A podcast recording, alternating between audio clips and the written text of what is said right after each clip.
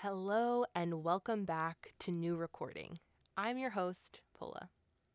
I'm so excited to share with you an episode that I didn't actually think I was going to be able to record.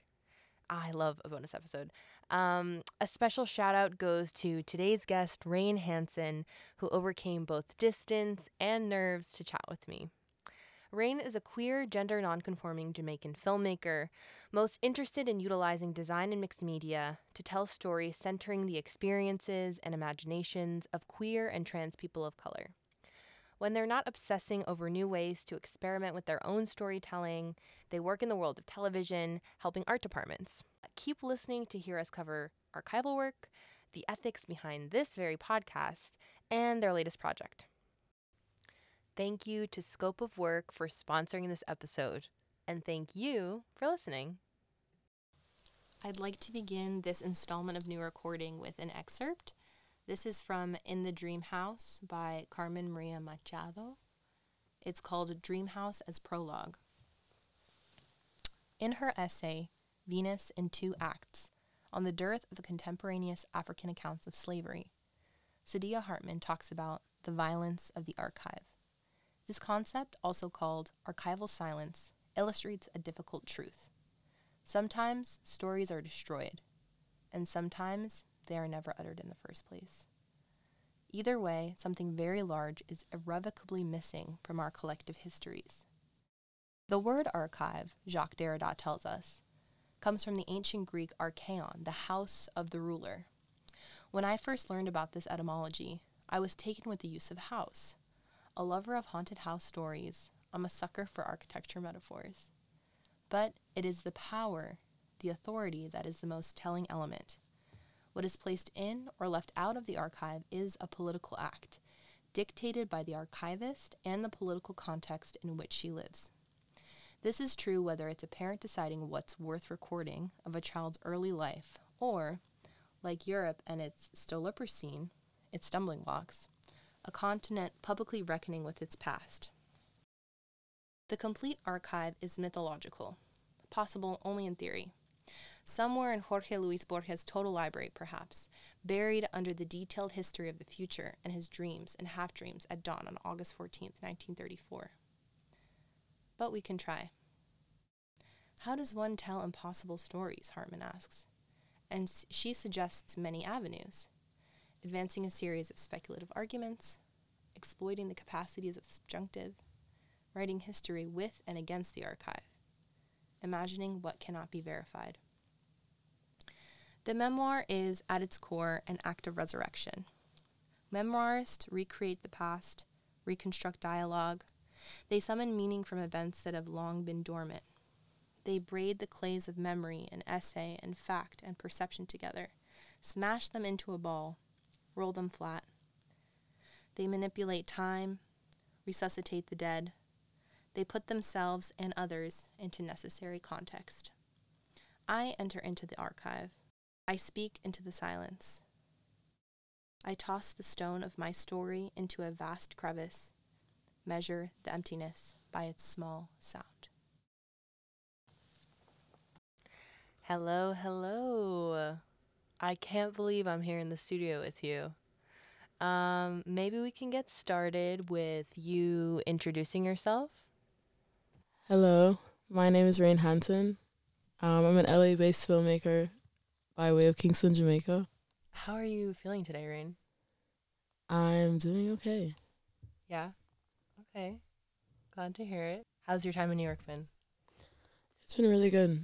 It's a it's really a privilege to be in this city for as long as I have been. Has anything exciting happened recently to you? Has anything exciting happened? Um I've been able to screen some really old projects of mine, which was unexpected and just kind of came about serendipitously. So I would consider that exciting, yeah. Mm-hmm. Ready to go back home? Um, I don't really miss places that other than Jamaica, I don't really miss places that easily. So, you know, LA's not going anywhere. I don't, you know, I'm going to get there when I get there. Mhm. How long have you been in New York? No. Just over 2 months. What brought you here?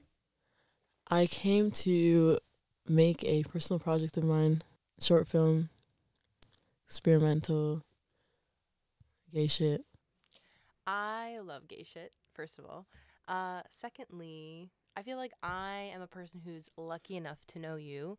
But um, as far as the listeners of this podcast, I feel like they might not know you as well. Um, so, are there any other ways that you would describe yourself, maybe? Truly, the first thing that comes to mind in describing myself is that I'm Jamaican. Um,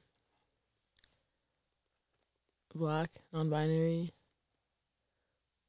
creative person. So, can you talk a little bit about how you've used uh, voice memos historically? I feel like I've always used them because Apple never used to have like the in text record feature. So, usually it would be to record, like, you know, I've lived in many cities, so catching up with friends usually entails like, you know, trying to nail down a FaceTime or just like these kind of uh long paragraph style updates. And you know, we all get lazy sometimes, so it really started out just like as recording like responses to questions they had about like what's going on in each other's lives and vice versa. But then I feel like once I got to film school, I would just I don't know, as much as I love like music and uh the audio sphere, I don't feel like I have the the brain to understand like all the equipment. And so whenever I was making even though I technically learned how to use like a basic uh, sound recorder, I was like to me the, the the iPhone voice memo quality is clear enough that it just sounded good that I would just like at least everything I've ever made there's some element of sound that was just recorded on my phone. Um so yeah, sound capture of just like anything I thought that might be interesting like Well, what what do you think what do you think is that like quality characteristic that makes you press that red button? Aside from like my own like conversational day-to-day use, I almost was trying to like just build like a mini library of sounds that I know could sound useful. Like for example, every time I'm home in Jamaica, I would record um, just what it sounds like when I'm sitting outside on the patio, just like listening to like the full, very like, uh, I don't know. I guess scenic isn't the word because it's it's audio, but just like anything, or even just like being around like my family and uh, hearing them you know, the kind of humor that they use or just like the sound of having football on the TV in the background, just anything that like I thought would I just wanted to save. Um, why don't you tell us a little bit about the voice note we'll be listening to today?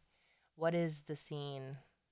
Who are the characters? Sure. The scene um, is in my LA home on the patio with my uh, former housemates. And I feel like the patio is a place where we'd often just run into each other, like, you know, go out for a smoke or we're just having a beer out there. And even if we didn't intend to like catch up or like have conversations, you'd find yourself just out there for hours. Um, just like talking about God knows anything, truly anything. And, you know, I lived with other creatives, artists, and so uh, in the voice note, I it's just one of one housemate in particular is very you, I you know a big history nerd, and I feel like there are so many times in living with them that I was like felt like I was learning so much, and I and I was probably like you know I just wanted to remember like what they were saying, and I think that's what made me hit record in this specific voice note. I just wanted to like they were speaking whatever facts they were speaking about. I wanted to remember them, and so the voice note is kind of just honestly a random conversation between me and two of the housemates um, who I, I feel like this this dynamic kind of is what helped us or just almost precedes like the project that brought me to New York uh, I made with them. So even though the this conversation isn't about that project I feel like we came up with the idea of the project in the exact same setting and the same way, just like having beers on the patio. I would rather see that as as like um uh like uh archives made with the agency of the people like Yeah.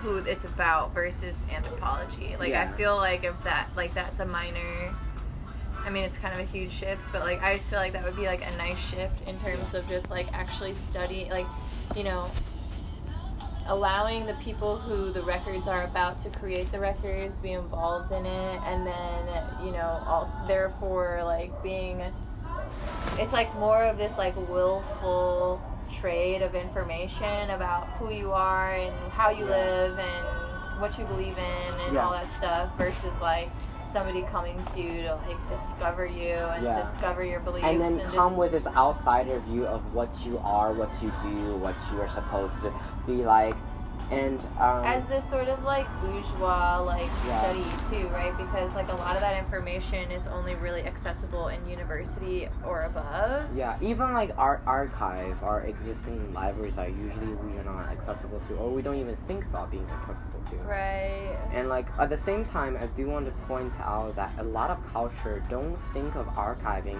being a thing, like like like some things just exist Right. in the moment and that's Yes. where they d- exist And that's also another argument that I used to make in school because we had this big debate going on about this museum in Belgium was the World African History Museum.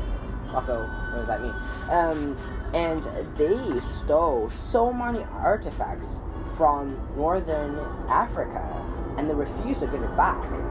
The, their argument was those countries cannot take care of these art, artifacts. And so they were, was brought into our classroom being like, okay, what do you think about that? Literally. And, right, and like, all things Uh. aside, being what do you mean taking care of it and all that, and like Right. the rightful owner What of it. The, the bottom talking about? line is the bottom line is some culture don't think that you're supposed to keep these artifacts for centuries. Mm. Some of the times when you make something, however beautiful and significant and magical they are, they're supposed to become dust. right They're not supposed to be sitting in some sort of cabinet in museums I preserved feel- in I feel temperature that way. specific environments. I feel that way about. I, I feel that argument for artifacts and think that that can stand true specifically for artifacts. But for the record of their existence, I do think that that is important.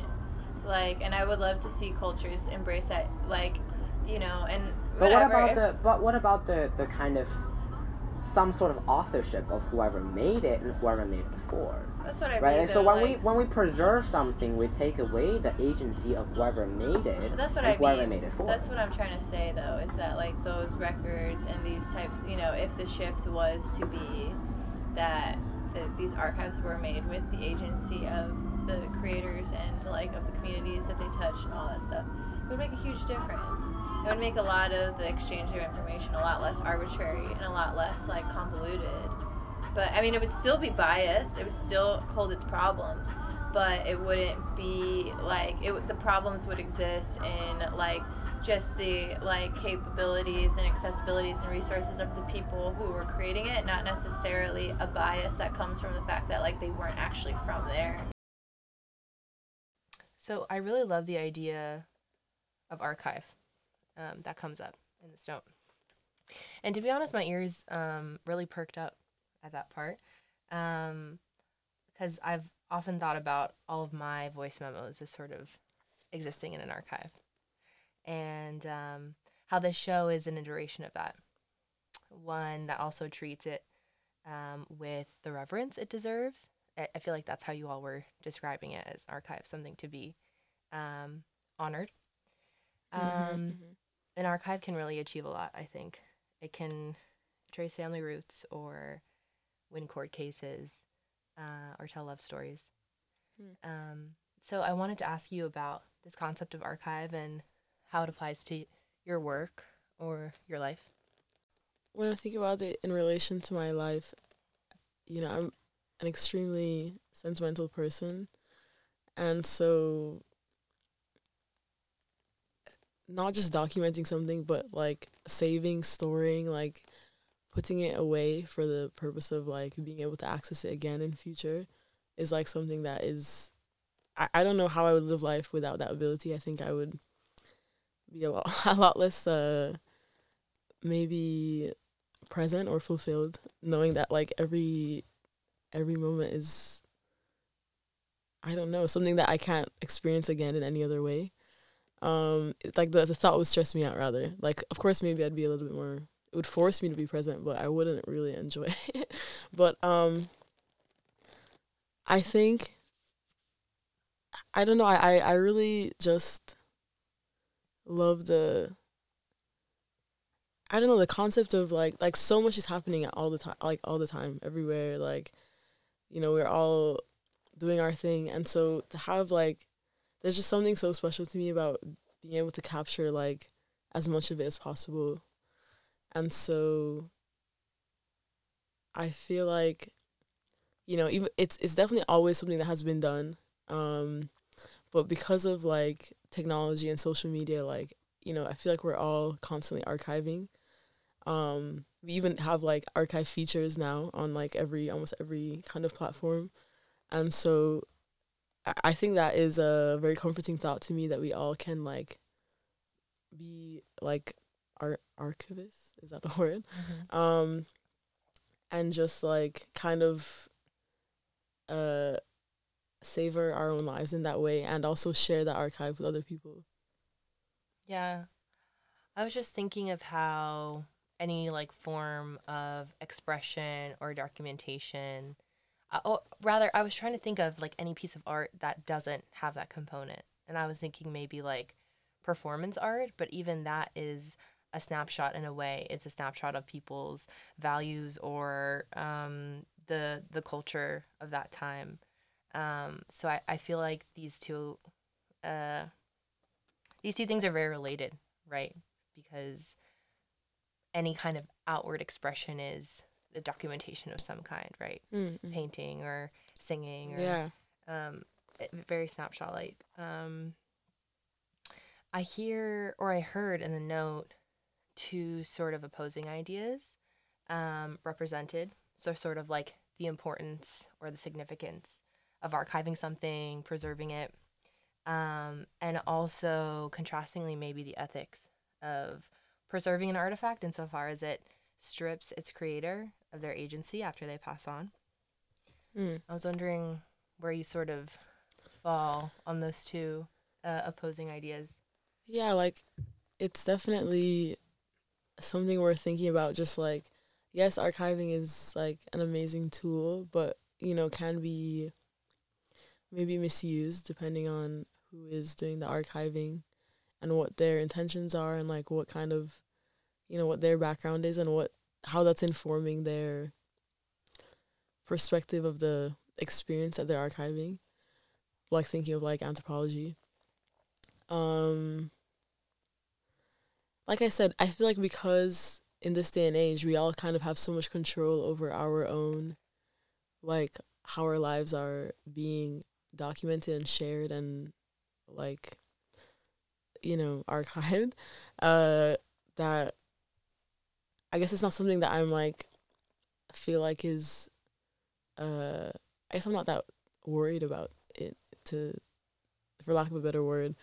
But you know when we get into the actual like institutions of um like history anthropology etc which is what we were talking about at the time it definitely is you have to i mean that's kind of where you start like who is talking about this? Who is talking about this culture?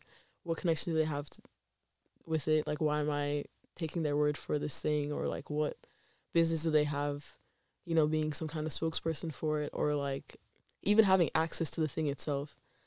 Um so i definitely i don't know I, I definitely feel like everyone should have the ability to archive things in their own life and and should i feel like once you get to other people and especially other people in cultures and backgrounds that you have no connection to then i think i don't know i definitely think there should be lines.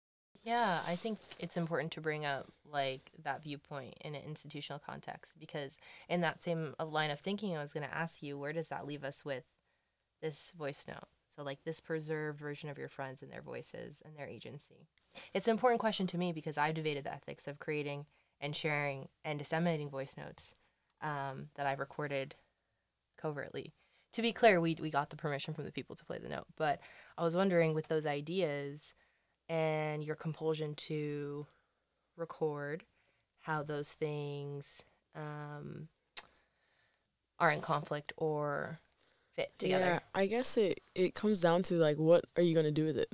Like really, that's and I'm sure that's what anyone who's being recorded is gonna ask too. Mm-hmm, mm-hmm. Um, and like I said, I hate record because I was like, this is something I should know in the world, and I want to save it to remember it.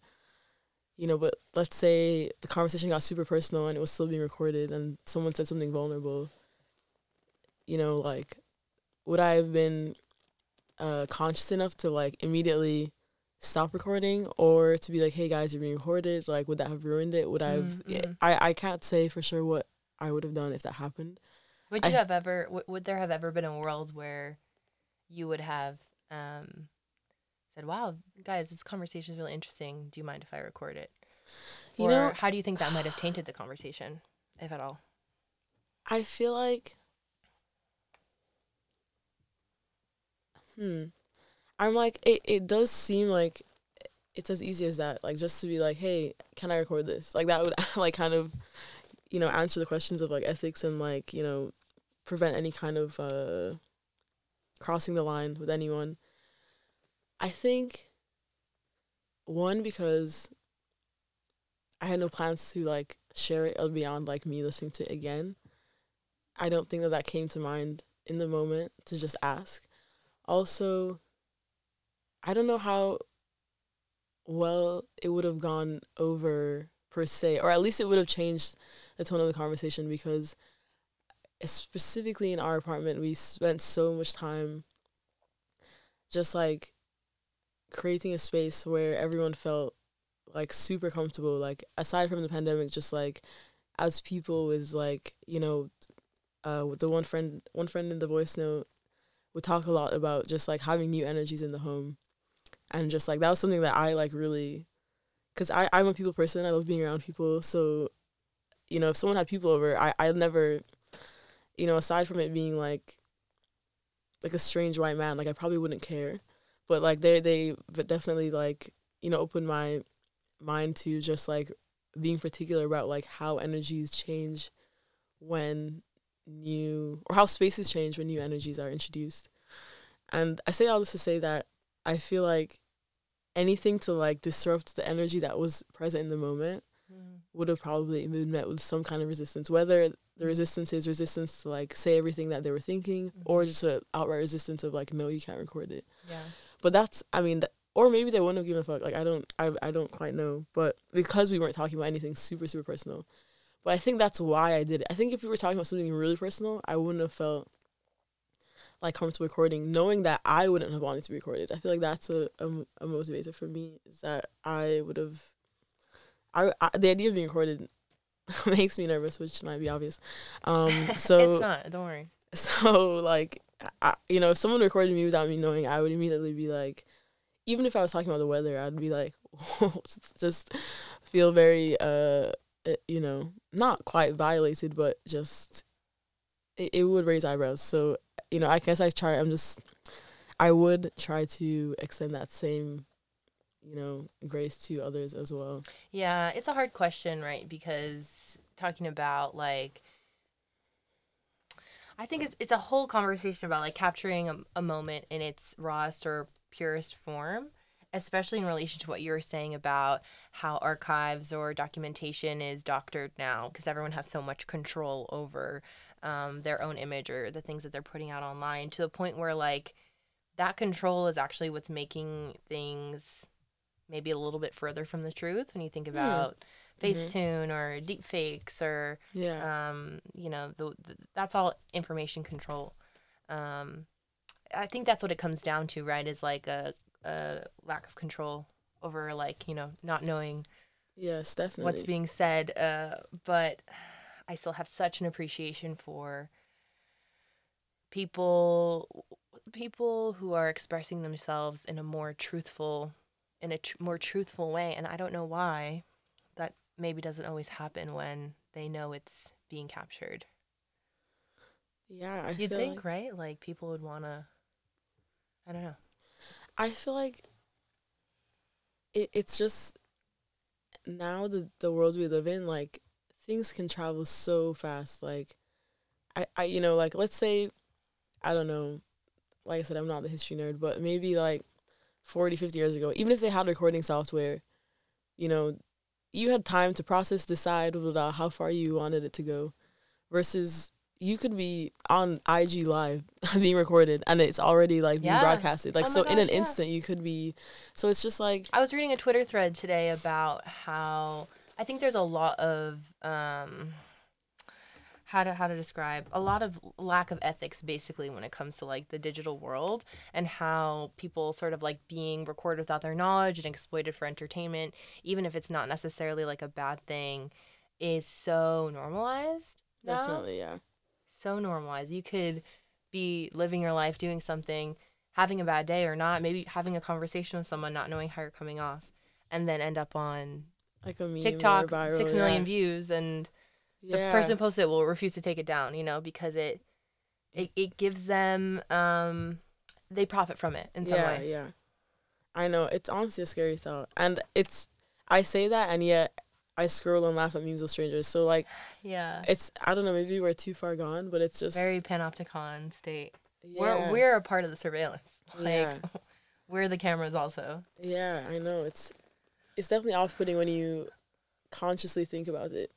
I feel like because it's been normalized, we just kind of like don't dissect it and examine it as much anymore. But it's I'm glad that people still are. Like we need to be reminded that it's not normal to do that. It isn't normal. I think to me though, there's something a bit divorced from um I think there's there's there's more separation, I guess, when it comes to uh content that uh, is divorced from image because people's image, their persona, Mm. um, is is what wh- one what a lot of people like are able to make a living off of online, but feels to me more.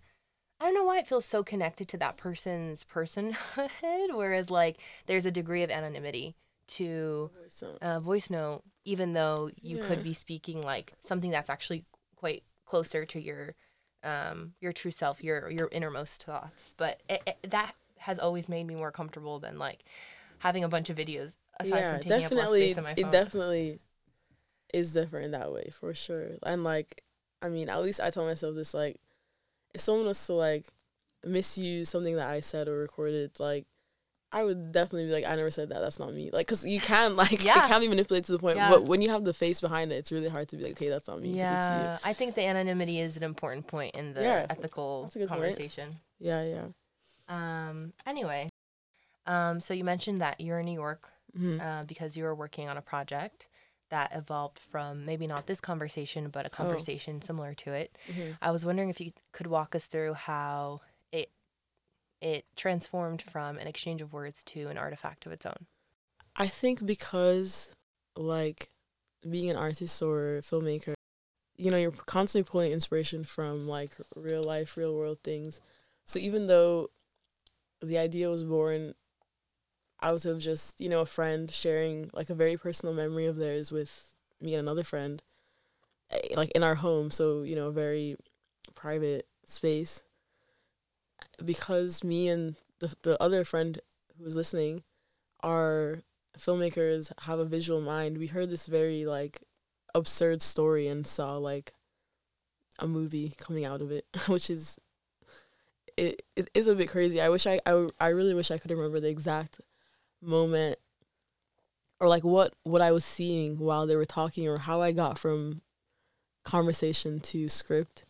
I love how you Um, described it as absurd. I've never thought of the piece as funny at all, but hearing it like that, I'm like, this is a funny story actually. Yeah, it is. It, it's just kind of crazy. Like I, I, it's kind of thing where you're like, really, like you, everyone has like a strong reaction to it because, you know, like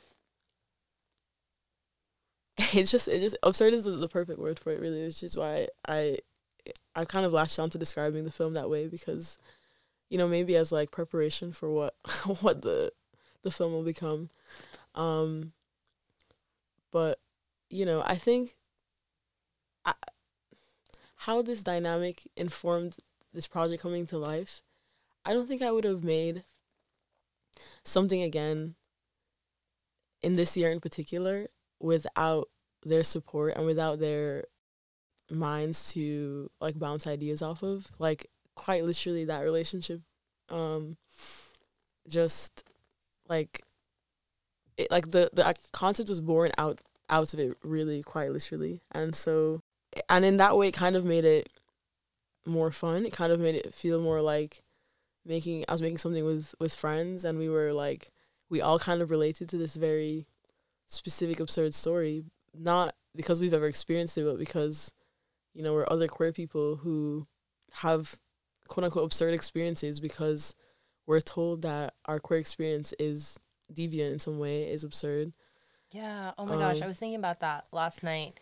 Last night I was at a screening of Rains um, about uh, bodies of water and in relation to queerness, and when you know it didn't strike me until the second to last uh, piece, which actually showed queer people in nature how or why it's so powerful, and I realize it's because like queer people are meant to be societally unnatural. mm-hmm, And I was like, oh, that that, that clicked for me. Yeah. It's like this is why. Um, apart from like within the context of bodies of water specifically, like the freedom that comes from I think like being in water. hmm So I I really like how you touched briefly before on like the conditions of this relationship being the thing that sort of inspired you to make more work. Um, like I said, I went to your screening last night. That was sort of um, maybe I want to say didn't have as much collaboration, but the story was your own. Same thing. Your your debut earlier this year too at Company Gallery, um, another short film of yours that seemed very independently made. Let's say.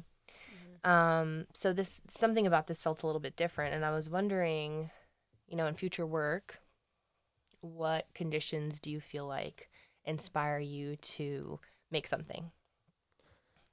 like in future what will inspire me or Yeah, so because it seemed like you know it had been a while since you made something. yeah This collaborative environment seems like what sparked it, um, and I was just wondering if you could talk a little bit more, or what your evaluation there would be. Yeah i i feel like Like, do you think you would have made this? You, it doesn't sound like you would have made this if. alone Yeah. no i don't think so i i feel like one from like past experiences of like knowing how much work Mm. like making like a medium like film Mm-hmm. really takes. Um also like in my day to day I work in TV, so I work on like huge crews of people Mm-hmm. and see like the benefits of having like you know 100 500 person crews. Yeah. You know, one person is there just to like make sure the collar of the shirt never moves. Like it's just like all those things like help the whole machine like run more smoothly and so like all of that is informing like I guess whenever I have uh any ideas to make something, knowing like the support that it'll really take to wow. support and collaboration it will take to actually make it without sacrificing like my own mental and physical health. Yeah. Um, which I think is honestly for many people the appeal of film in general that it is so collaborative. It can be, you know, it is working with other people and that is a skill in itself. But I feel like I don't know, it's something like I lean into and I, I I'm just glad to have uh enough community, not only queer community but like filmmaking community that I can really, you know, like I don't know, make stuff with them. Like there's people I- like I'm not short of friends that I can like be like, hey, let's do something. Like we all kind of eh, make. I never. I feel like I, many people could probably relate to like making something with friends is is always way more rewarding. Okay, let's say almost always more re- rewarding than just like making it with like strangers who you talk to for like two weeks and never see again. Yeah. You know? So, do you think that all your future work will be similarly collaborative? Not not so much in the production of it, but like it seems like from conception to Yeah. is really collaborative. Well, if we're talking about conception, then no, because I feel like I have. I feel like my biggest uh when I think about audience for my my work or just like inspiration, it it always comes goes back to like black the black queer community. So and more specifically even like, you know, the Jamaican black queer community. And so um it's kind of hard. I mean, unless I'm making it with other like Jamaican queer people, I feel like it usually ends up being something more personal that I, you know, is coming from my own heart and my heart alone, or like something that I'm, you know, creating for a very specific community inspired by them. Yeah, I'm glad you brought that up because I was going to ask too what it was like authoring a story that really wasn't yours. I feel like the it was definitely I would say I've I've never done that before, so it was definitely a new experience. Usually, when I'm inspired to like go the lengths to make see an idea through, it's because you know it came from my mind and I can't get it out of my mind, and I and I you know I'm trying to get it get it made. But this was like you know done with the help of uh, experimental filmmaking grant, which you know I I personally love experimental film. Congratulations, like, by the way. Thank you. I feel like um that that blanket for me is like kind of comforting because at the end of the day it is okay to experiment. I feel like when you're making like I'm sure like a blockbuster movie like it is about making it as like real and clean and perfect and as possible. Um like realistic. Yeah, yeah. And so like if you know, knowing that it's experimental film, it just kind of you know, gives me some breathing room of like, okay, we're trying something out and that's okay. And so I say that to say that that that context is probably why I was like, even though this was a new experience, I was still able to like kind of like lean into it and like even though I quote unquote directed it, like we always throughout the whole process we would always be like, oh yeah, I'm quote unquote producing it or I'm quote unquote directing it because like yes we know what those words mean but also like they could mean whatever you kind of want them to too based on like the project basically. Did you write the script? That's see even that. So I had no intention of writing writing the script. I knew that was that was my one like obviously line drawn that I can't write this thing because it's mm-hmm. I, I don't I'm not you know I'm not uh of the background of the person whose life inspired it. Um, but it ended up being this thing. We we did, we came up with the visual idea together. So I feel like I, I helped author the visual idea, but the story itself it's kind of that's the other thing. It touches on like docufiction. So like there's so many like blurred lines. Um, Talk a little bit more about um, some of the themes, maybe without getting into the actual story. okay, I feel like I should answer your question before I get into that. Uh, all that because the, the themes we could you know we could really go. I couldn't geek out about the the project a lot, but um, basically, I, I, I was about to say that one person was gonna write write it with the help of uh the person whose life inspired it, who is not a filmmaker by background. So technically speaking, that's why we passed it off to uh the other friend in the the trio of collaborators, and so it but then it ended up being like they wrote it, and I had feedback, and I was like, you know what, I'm just gonna go into the the document. Instead of telling you how I how I think it should change. I'm just gonna do a pass of it. And then they read that pass and then the person who is not the filmmaker was like you know what? I'm just to try writing a script. I've never done it before but i'm to go in and like go into the document and learn you know how the formatting works and just do my own pass of it. So quite literally we didn't like co-write it writer's room style which is very like you know almost line by line like everyone's on the same page or like you know it, with the intention of it being a group project basically. It kind of just happened organically that way which i feel like is part was part of that experiment.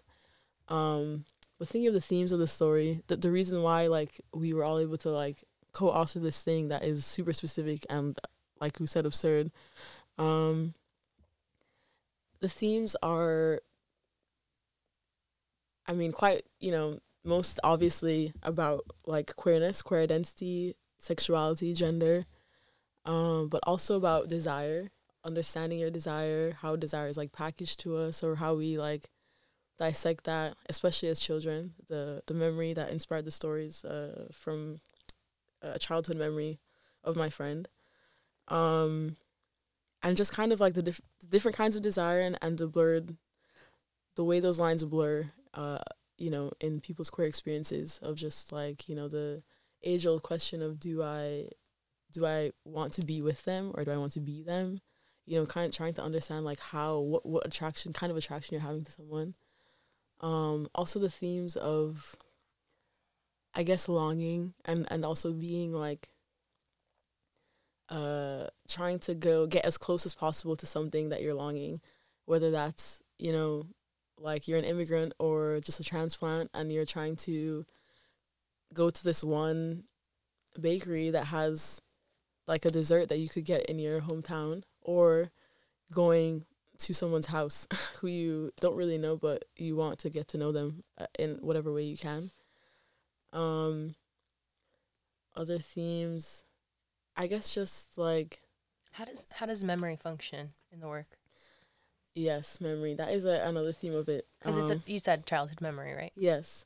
So it's it's in a way a reenactment of this childhood memory of my friends, but I'll kind of, you know, by the time the film gets made, there's so many hands that are on this this memory that memory that is already, you know, still just a memory. Like there's probably s- details and things that were forgotten or Oh, like yeah. or remixed. So You know the the more times you remember a memory, the further it gets from how things actually happen.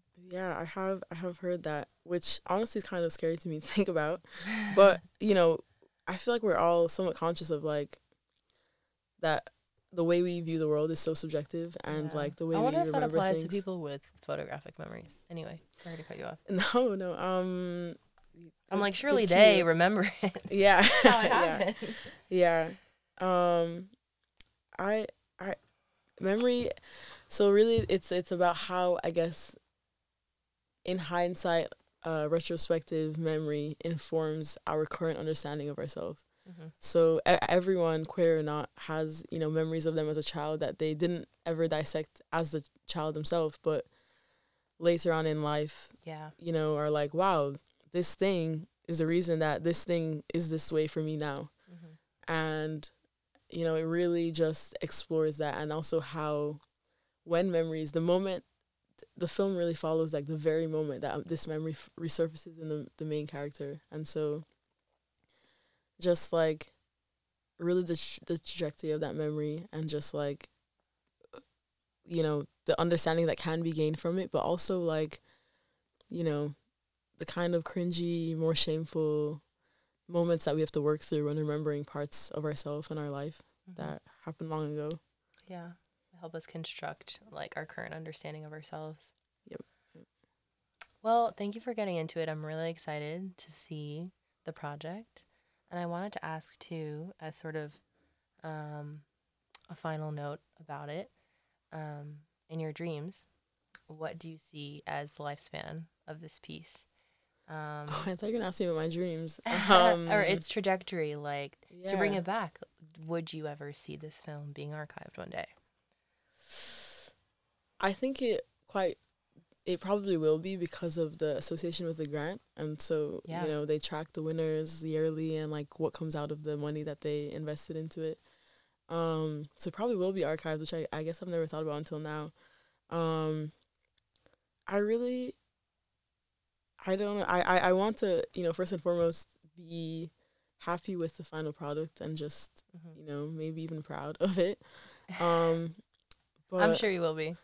um, but uh, as far as I can see now, and I, I have trouble thinking long term, but as far as I can see now, I my hopes are just to like screen it, not just like necessarily on a big screen or projected, but also in an installation of its own. So Mm. this is this feels like only like the first of many steps to like the life that this film can take.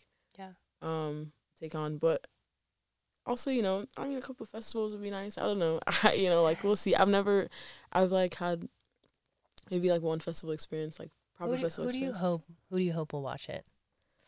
That's a good cue. Um, the gays. I really hope that queer people watch it and are like, oh yeah, like I like this story is not one that I relate. Similar to me when I heard the my Mhm. friend talking. Like, I've never done this thing. I've never experienced this thing, but I know exactly what, almost exactly what you were feeling, like the feelings behind the actual story itself, and hope that like, you know, I don't know, we can just find solace in like just how different we all are, but how we all like have this shared way of kind of moving through the world because of the conditioning we've had of like like we went said earlier, like queer being a natural and like not the norm and more deviant. Yeah. What a gorgeous note to end on, Rain Hansen. Um, I have one bonus question, you could say.